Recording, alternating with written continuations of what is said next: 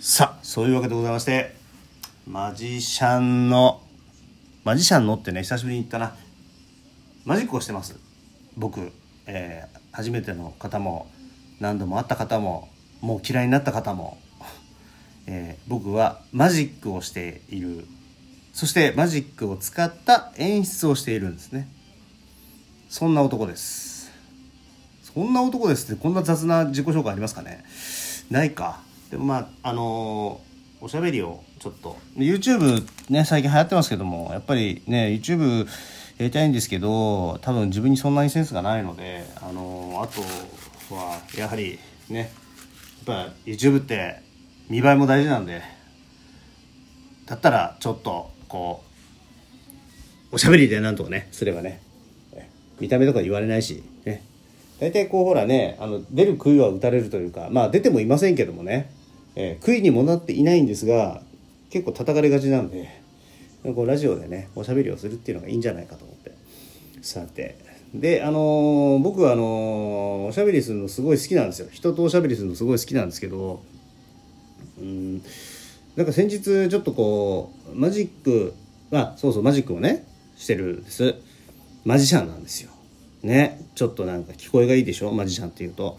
あの、まあ、マジシャンといっても今はですねあの本当に自分でマジックをこう人前でするというよりはそのマジックを使った演出とかね例えばよくドラマとか映画とかコンサートとかまあコンサートの場合は例えばアーティストがねほら瞬間移動したりとかねここにいたはずなのにあっちに行っちゃったとかねあるじゃないですか。消えたりとか。なんかそういう演出してみたりとかあとドラマだとこうねあの役の中にあの手品をする人がいたりとかねマジックが趣味な役どころの方とかね、はい、今年はねあのあれなんですよ「コンフィデンスマン JP」っていうやつから始まり、まあ、コロナがあったんですけど、えーアンサング・シンデレラそしてスーツそして今ちょこっとルパンの娘ちょこっと入ってたりとかですね。であの通年ですね。通年っていうのかな。言葉もあんまよく知らないんであれですけどあのこ、えーロングランでやっているのはあの モニタリングです。モニタリングの仕掛けをねやってます。あの心霊系のやつをねやってますね。そういうなんかこうまあマジックを使ったというか、まあ、いたずら屋さんですね。はい。いたずら屋さんっていうとなんかねあ あのね下校の帰り道に出てくる事案の人みたいな感じになっちゃいますけど。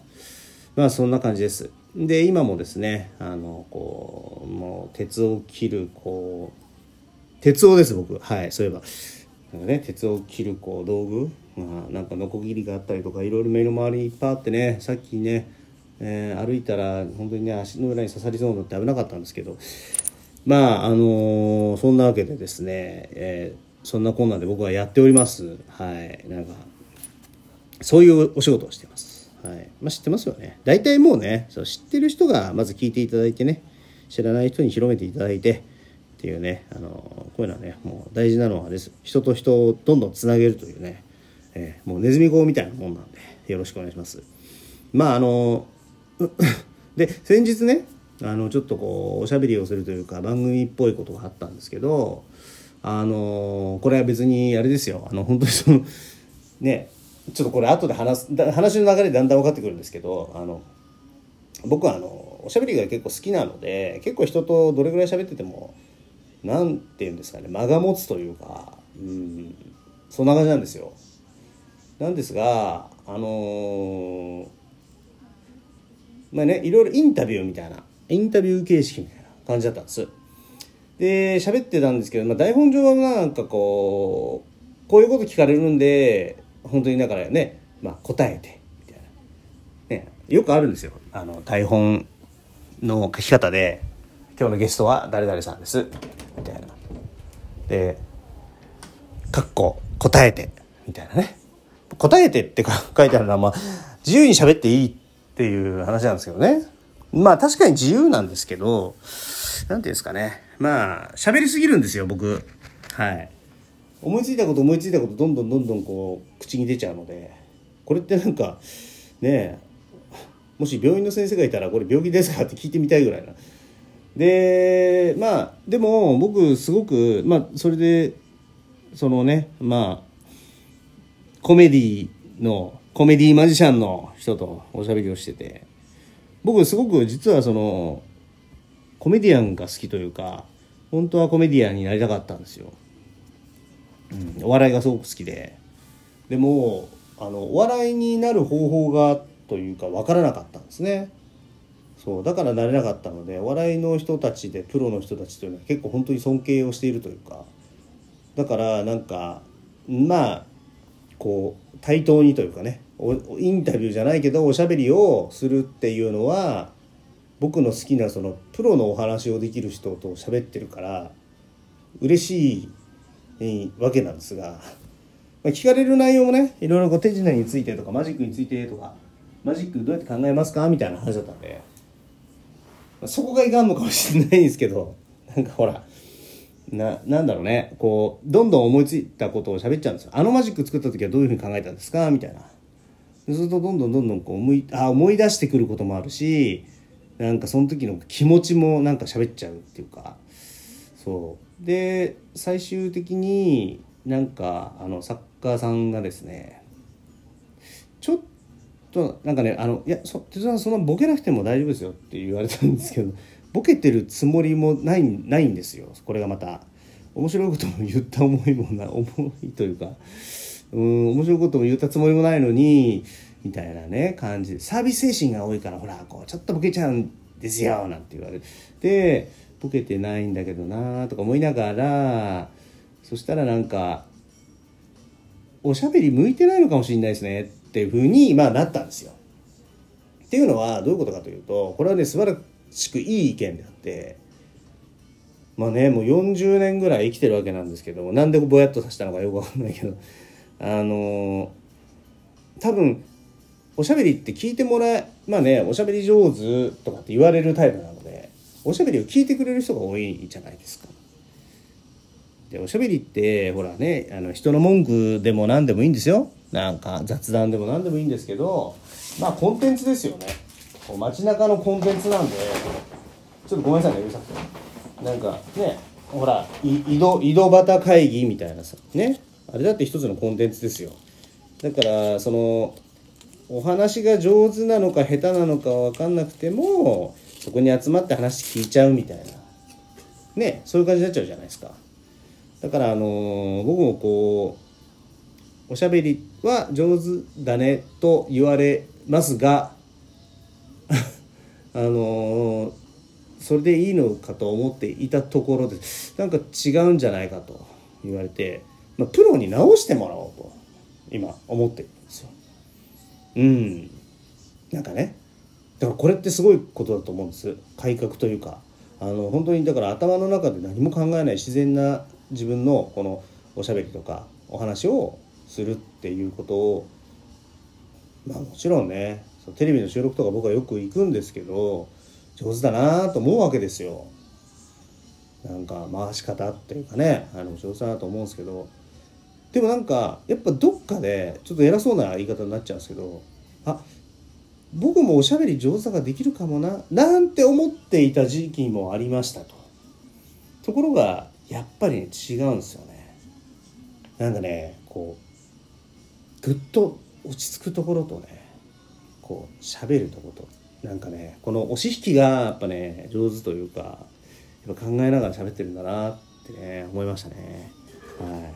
本当に 考えながら喋ってないな僕はって思っちゃったんですね。そう。というねそんな一発目からそんなね、あのー、僕のこのトークの話をねしてもしょうがないのかなと思うんですけど。まあなんかねおしゃべりをいいじゃないですかこういうのも。なんかこう新鮮じゃないですか。まあ映像がないとなかなかねこう入っていかないんですけどうんなんかこうほら気持ち的にねあのー、ね映像で変な顔してしながら喋ってた方がいいかなと思ったんですけど。まあねもう40も過ぎるとあれじゃないですか。まあそのそのねなんかこの人の YouTube 好きなんだって言われてねそのおじさんの顔出てこられても困るんじゃないかと思ってまあなんか声ぐらいだったらなんとかねなるんじゃないかと思って。なんかなんとかなるってどういうことなんだと。ね、逆に失礼だよねっていうね。聞いてる人に対して失礼かも。しれないね。うん、なんかなんですけどそうなんですよ。でまああの僕そのちょっと今これどれぐらい喋ったのかななんてね。よいしょ。うんどこかな？これはどうやって見るのかな？うん10分だね。よし。あのマジックというものをやっていますが、うん、マジックってすごく不思議じゃないですか。ねやってることは不思議ですけど。その最近ねすごくこう皆さんいろいろとこうね種明かしの話がいろいろもちろん当たり前ですよ。ね種も仕掛けもございませんなんて言葉はねもう現代には通用しませんから。ね種も仕掛けもあってなおかつ不思議なものを見たい人が見るエンターテインメントですから。そう。ね最初から疑ってかかってる人は見なくていいんですよ。そうでしょ？だって。そう思いません？例えばねお友達と野球見に行こうよって言った時に野球嫌いなやつ連れてかないでしょ？っていうね。なんかあとのじゃあご飯食べに行こうよ。ね。中華食べに行こう？って言ったら 俺全然中華嫌いなんですけどえー、行こうよって言わないわけですよ。そう。だからねなんかねあれなんですよ。不思議なもんでね。そう。マジックをもしねあの身近にこうマジックとかねいろいろ最近マジックの流しとかもあるみたいなんでねあの本当マジック来た時にはあのちょっと1個だけじゃあ見てもいいですかとか言った方がいいと思います。今人によってねやっぱね感じが違うんですよ。やっぱり。ねおしゃべりなんというかこう雰囲気でねいいとか悪いとかもあると思うんで1個見てあ違うな？とかあうんなんだろう。不思議なはずだけどちょっと違うとかさ、うん、単純にこの人が嫌いとかさいろいろあるんですよ。なんかだからそういうのをこうね考えてみる方がいいんじゃないかと思いますね。うん。まあ、僕はねあのそんなこともどうでもよくてあのいい男いい女がマジックをやればいいじゃないと思っているタイプですから、はい、あの全然あのねあのマジシャンマジシャンがマジックをやるという時代は多分もう終わっていると僕は勝手に思っていてそうですね。やっぱりね魔法というものはねあもう誰がやっても魔法ですがいい男が魔法を使う方が効果的ですよ。うん。なんて思ってます。そういうわけで、まあ、いつもマジックを作っているんですがそうなんです。モニタリングとかね面白いですよ結構。なんかあのー、本当ねいろんな仕掛けをねしていろんな仕掛けを考え考えいろんな仕掛けを僕が動かしたりとか段取り考えたりとかしてね。そう。あとねなんか何が楽しいってねやっぱり人の驚いてる顔ってのは楽しいんですよ。うん。わーって言ってねあのもうびっくりしていただければもう完璧ですから本当。そう。あとは何だろうなそうね。それを見ているあとほらテレビを見てもらうとその後にこうね外で昨日モニタリング見たなって言ってねリアクションが可愛かったなんていうのとかね。ああいうのもなんかいいもんですよね。うん。なんか好きです。そういうのが。なんかあと手品っていうのはあのそういう意味で言うといろんな方向性があるんですよ。今僕がモニタリングでねやっているのはあの完全にマジックを心霊現象として使ってますね。そう。いや分かりませんよ。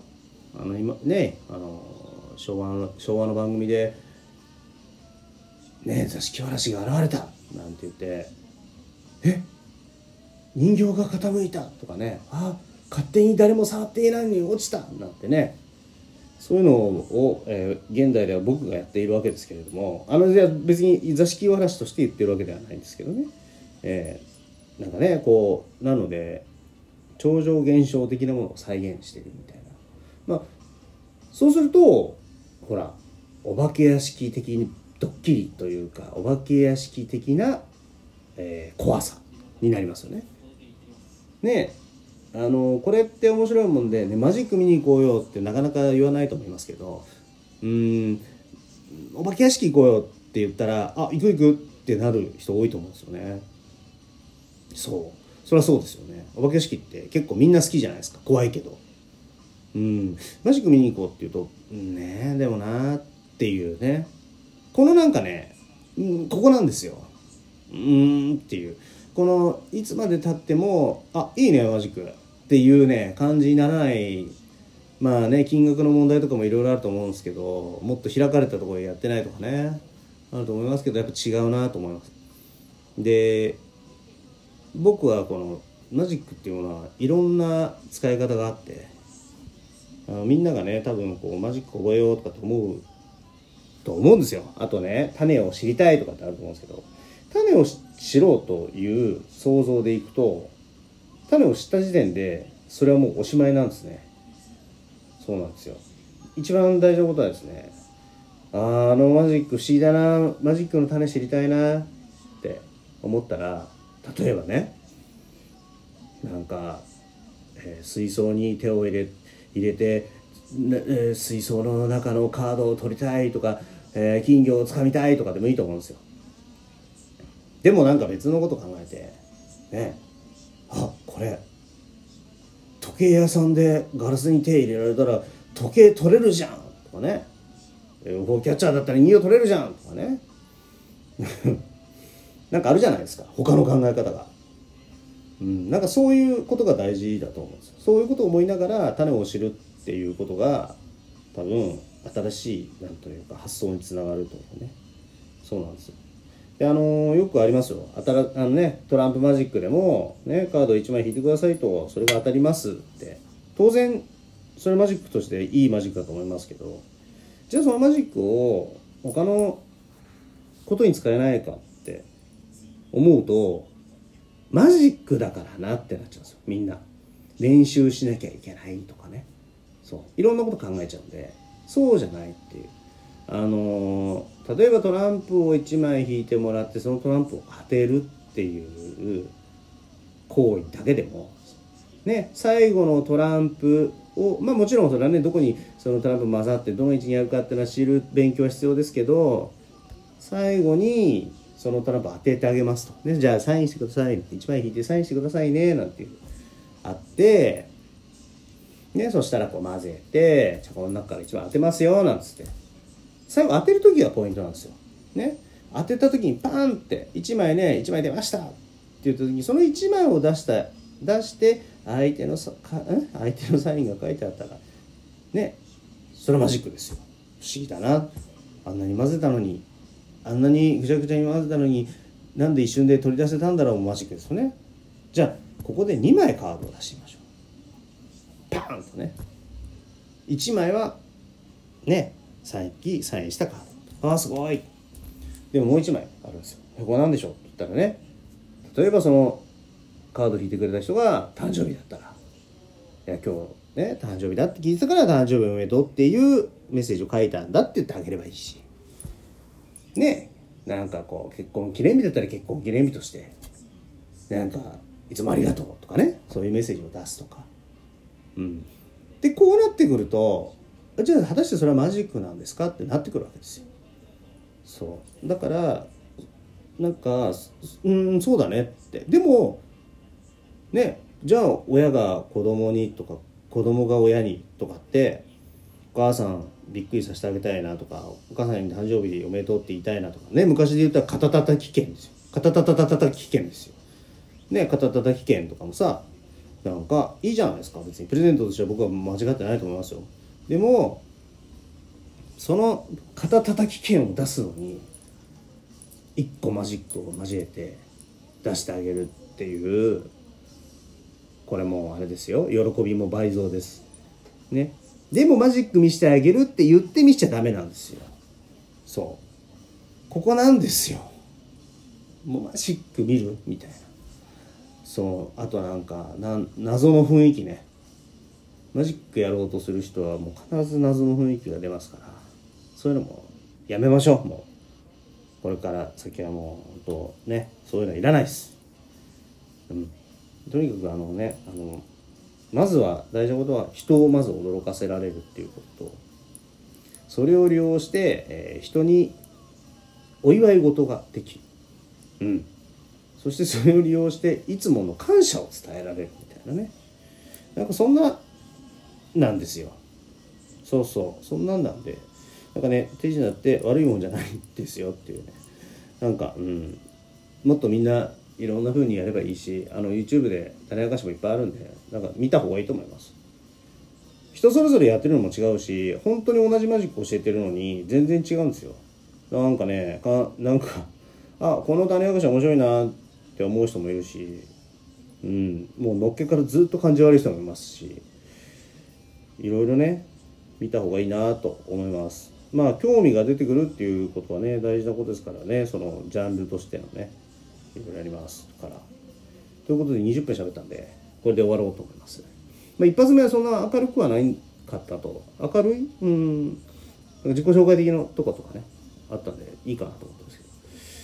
まああのそういうことで、えー、最後は、えー、モノマネで締めたいと思います。